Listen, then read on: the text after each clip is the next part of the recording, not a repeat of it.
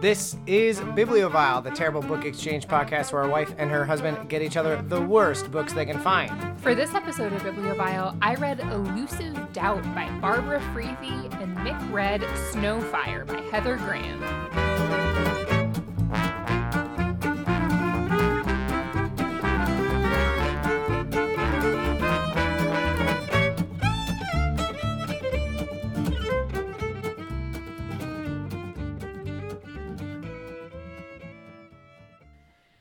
Welcome to Bibliovile. My name is Mick Dickinson. And I'm Susan Dickinson. and we are back here once again. It is nice outside. It is gorgeous. The the birds are chirping. The sun is still shining at seven twenty six. I have my first sunburn of the year. I'm- It wouldn't be the first nice weekend if I didn't get at least a little bit sunburned. I've worn nothing but tank tops and nothing else today. So that, or I wore, Ha, pa- I, nice. wear, I wear pants, but no other shirt other than cutoffs today.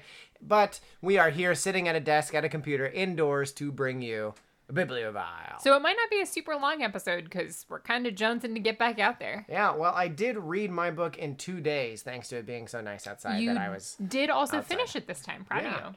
You say like it's not the usual. I would say on average, I do tend to finish. I know. You did finish this one extremely quickly. We had some friends over last night to sit outside and have a fire.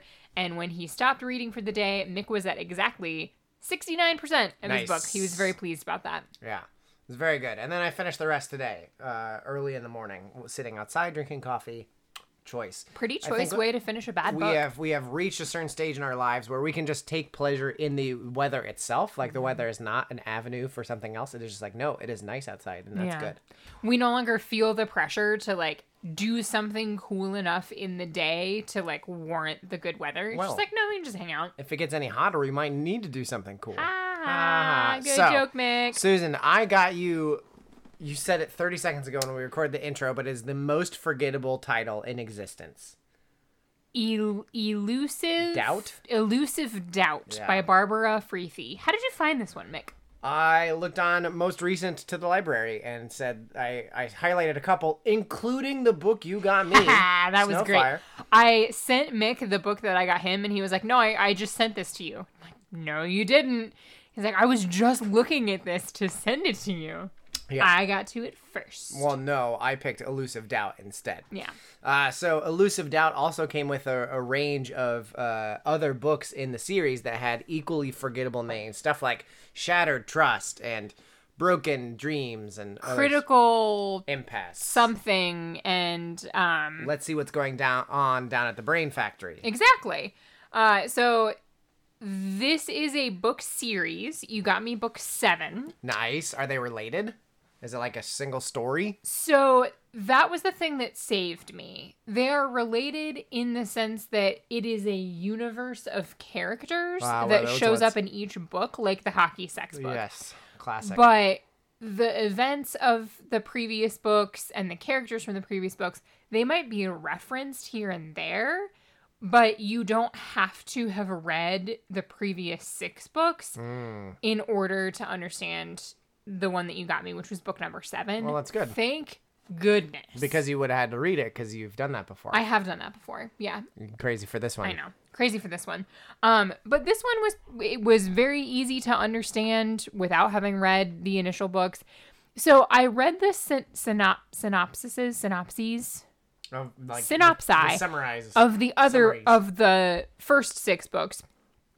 And I think what happened was that this author had an idea for a five part series because it seems like books one through five have like each of them have a small plot, but there's also a big plot that sort of overarches the first five books. And I think she wrapped that up and was like, but I really like this thing that I've started, and I think they were pretty successful. So she just kind of created characters to keep it going. Um, so ah, the Disney method. this is a series about FBI agents. The series is called FBI Off the Grid, um, and it is each book follows a different FBI agent Tracking uh, down blah. that were together while they were at Quantico, and so they like have relationships and know each other, and they get pulled into different cases. And during these cases, they fall in love. So it, they are are romantic thrillers, as it were. Nice. I I describe myself the same way. You are a romantic thriller. Um, honestly, it was fine. Oh, this is gonna be a short episode then. Yeah, it it was fine. Um, the writing was actually pretty good. I thought it was going to be a lot of times thrillers or mysteries tend to be very predictable, especially the ones we read for this podcast. Like Yeah. you, you your boss. You're really good at it where like you even mentioned in the last mystery I got you like you knew exactly what happened by you know 20% I'm through or whatever. very smart. And so this one was actually kind of interesting because what I thought was going to happen when I hit 20% didn't. And there were some unexpected twists. Uh the characters like actually had a little bit of dimension. It was good, you know.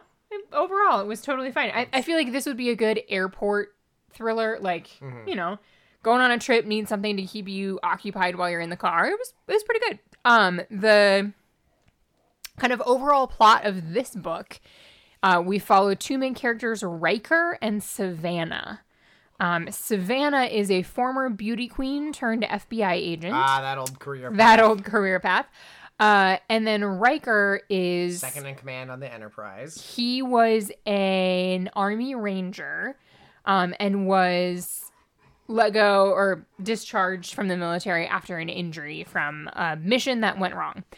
And they encounter each other at the beginning of the book at the funeral of one of Riker's former team members, Paul.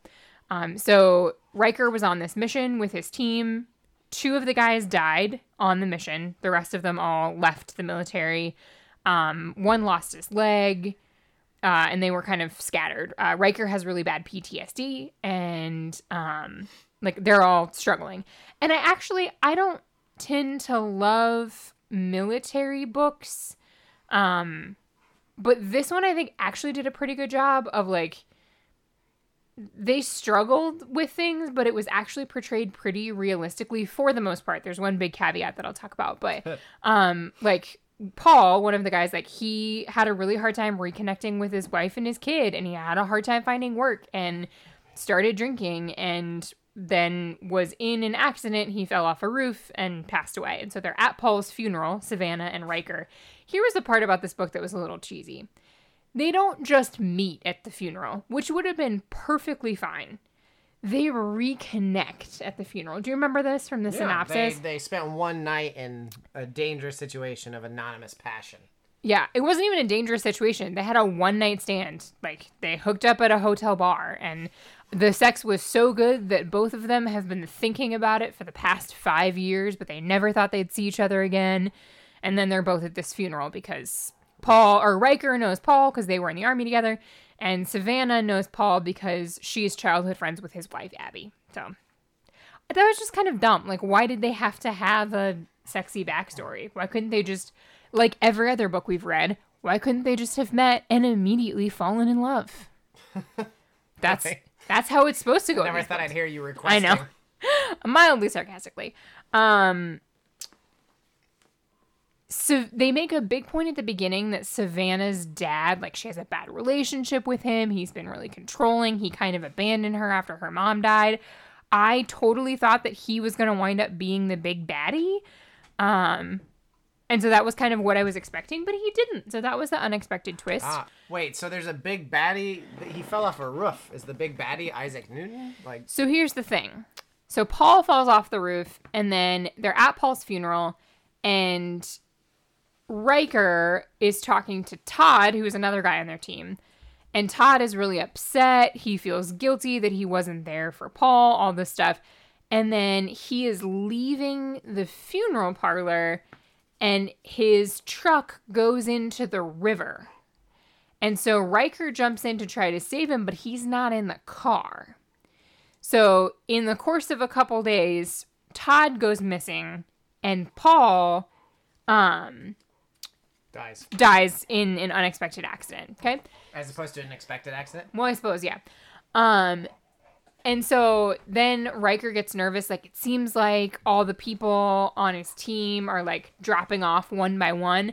My theory what I thought was going to happen in the end was like something was up with their mission that failed and the people who sabotaged their mission were trying to take them out one by one um, and i thought that Savannah's dad was going to have something to do with it, but they didn't.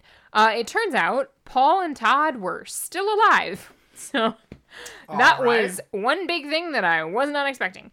A regular Um, Mark Twain or uh, Huckleberry Finn situation. Yeah. So before we know that they're back to life, uh, Riker thinks things are fishy. That these guys disappeared one after or died slash disappeared one after the other.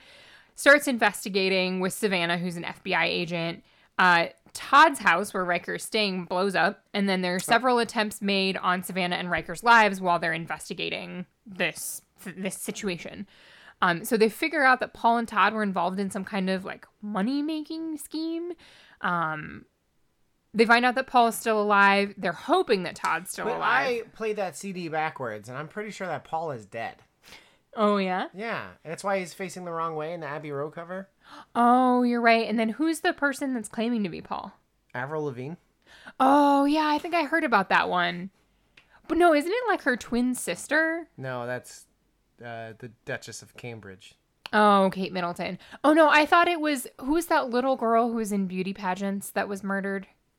Uh, JonBenét Ramsey. Isn't that it? No, that you're thinking of the Illuminati. Oh, okay. Yeah. Sorry, all these things are just really getting mixed up in my head. Um, remember when I told you that this book actually like wasn't that bad? It's sounding bonkers as I'm trying to explain it to you. Yep. Um, Paul and Todd are involved in some kind of money making scheme, and th- all of the former teammates were involved in an arms deal trying to smuggle weapons and sell them to terrorists. Classic. this Uh, is what happens when we don't have good VA care. And it wasn't the it wasn't Savannah's dad who was sort of in charge of it all. It was his buddy Colonel Vance. Um, he's the one who sent them out on the mission where everyone got hurt. Uh, and then one of the guys that they thought died, like one of their team members, actually didn't die. He helped set up the whole thing so he could disappear, and he's still alive. theme. hmm Lots of people coming back to life after a very long time. Um, in the end, uh, Savannah and Riker save the day. They fall in love. All the bad guys either go to jail or get shot. Is Paul a bad guy? Uh, Paul goes to jail. Paul it is sort of revealed like was in on this, but not all the way. He thought it was just a way of like getting money to help support his kid. So he um is going to wind up doing some jail time. His wife decides to divorce him, but he's not going to do as much jail time as the big baddies.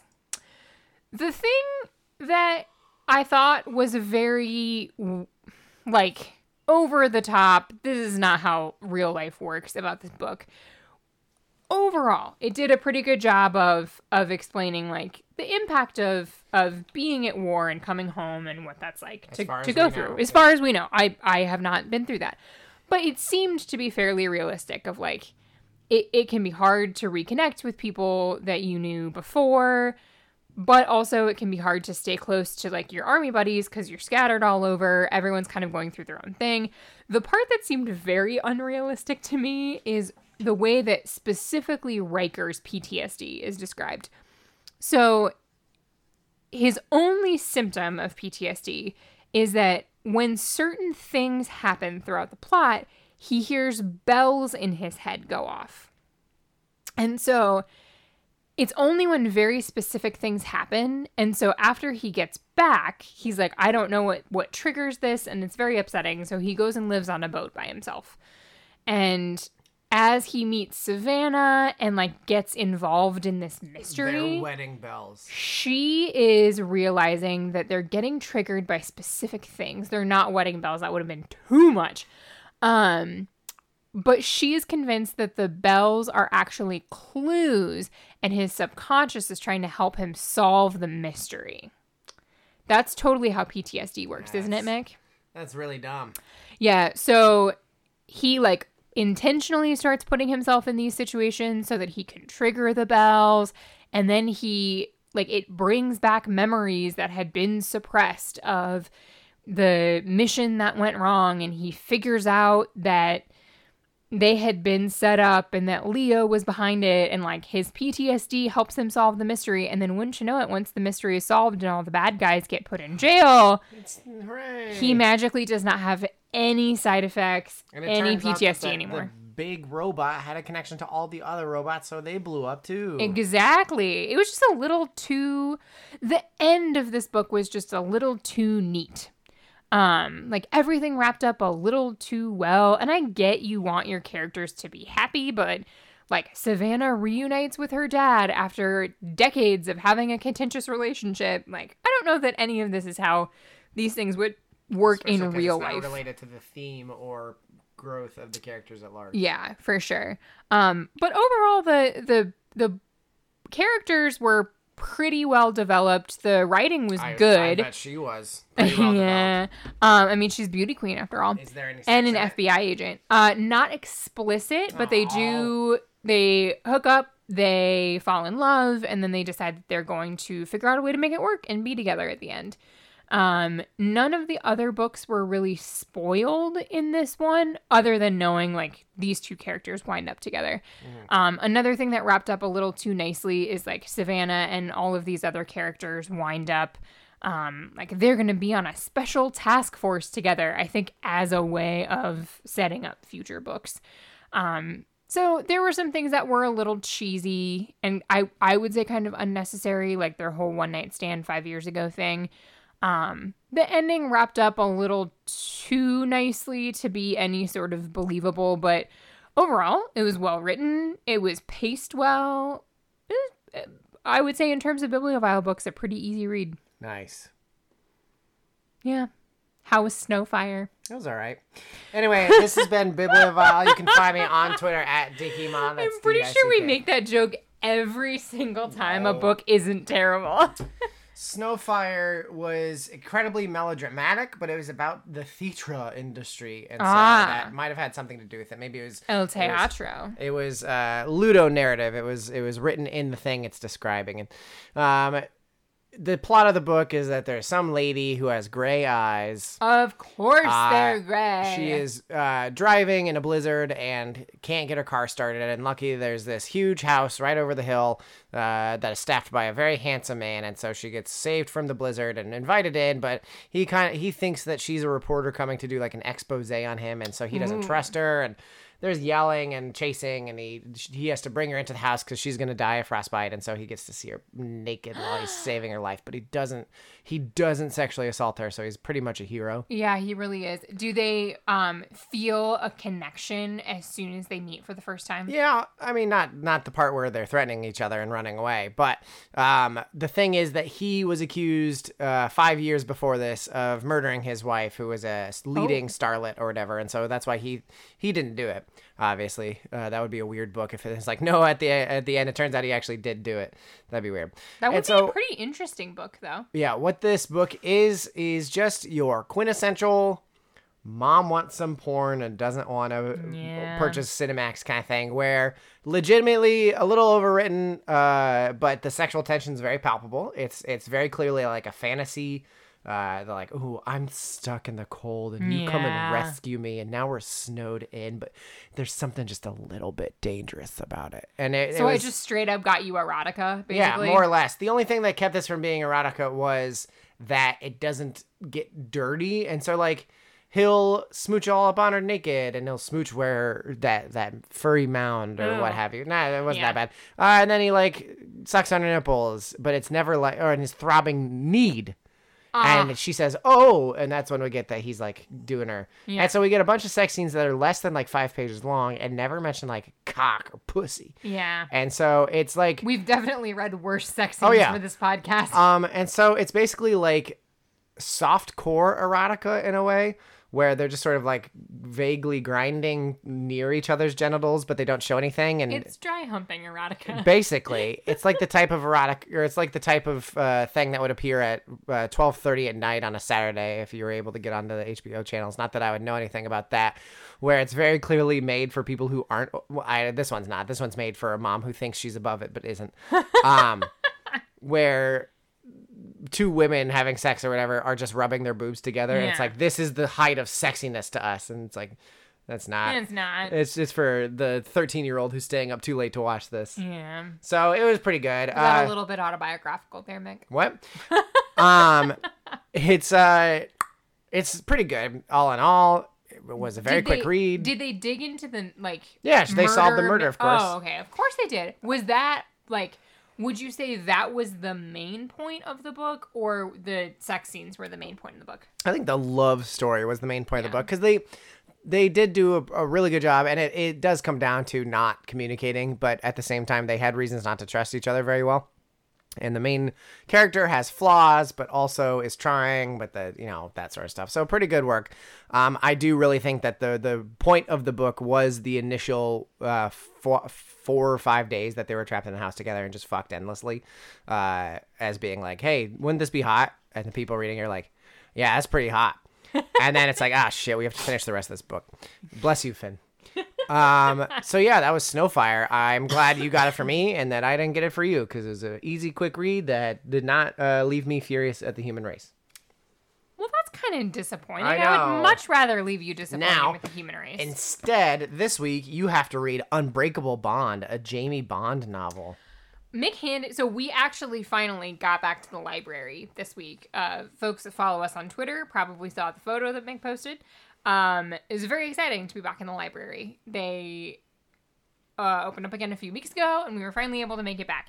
And we both picked out our books super quickly. Well, we only have 15 minutes. I that know. no one is keeping track of. Um, we both also got each other very short books. Mine has fewer than 200 pages, so I'll be done with it in like an afternoon. yeah. um, oh, okay. When Mick first handed me this book, I was like, he got me a weird looking James Bond novel, and then I did a closer look, and it is a Jamie Bond novel, which I'm interested to see. Like, isn't Bond some type of intellectual property? Like, James Bond is. they can they can just do whatever with Jamie Bond. Yeah. I suppose Or Jim Bond. it has a Jim woman. Bond sounds like a like a uh, laxative, not a laxative, a uh, oh, a powder that you put when you're chafing. Yeah.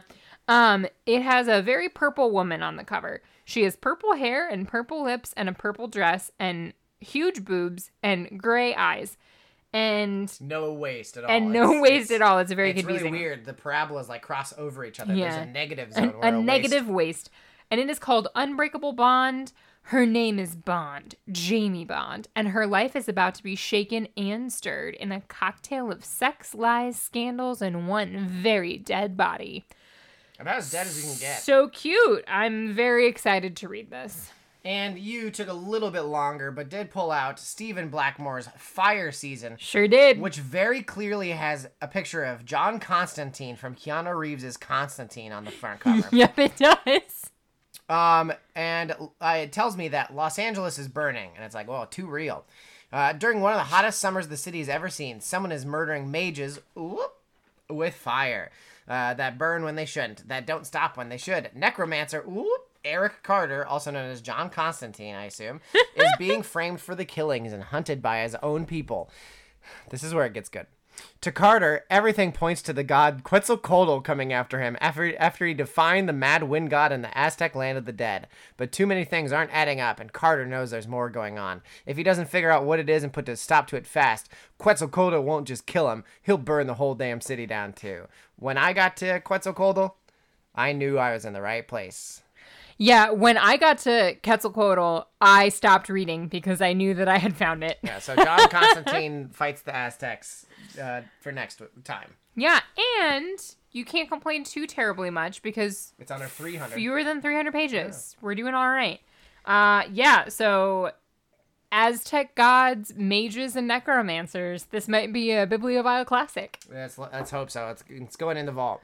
Um, that will in fact do it for this week of this episode of Bibliovile. My name has been and will continue to be Mick Dickinson. And I'm Susan Dickinson. you can find the the podcast on Twitter, but other than that, I'm pretty sure you know everything already. Yeah.